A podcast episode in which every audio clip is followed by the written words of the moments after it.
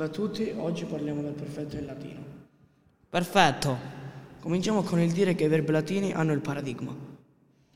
Certamente, il paradigma è il modello di coniugazione dei verbi.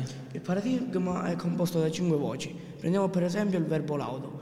A questo paradigma, laudo, laudas, laudavi, laudatum, laudare.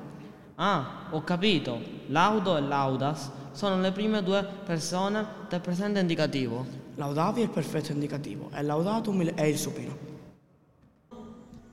Il perfetto in latino corrisponde in italiano ai 3 tempi: passato prossimo, passato remoto e trapassato remoto. Li ripassiamo questi tempi in italiano?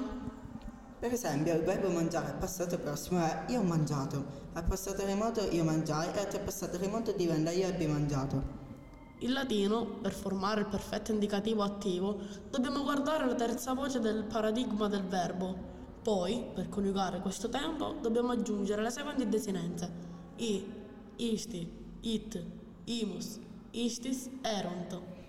Così, da duco, is, duxi, forma il perfetto: duxi, duxisti, duxit, duximus, duxistis, duxerund. E cioè io condussi, tu conducesti e io condusse, eccetera. Per concludere, il perfetto è un tempo storico e indica l'azione conclusa, appunto perfetta, finita del tutto. Alla prossima!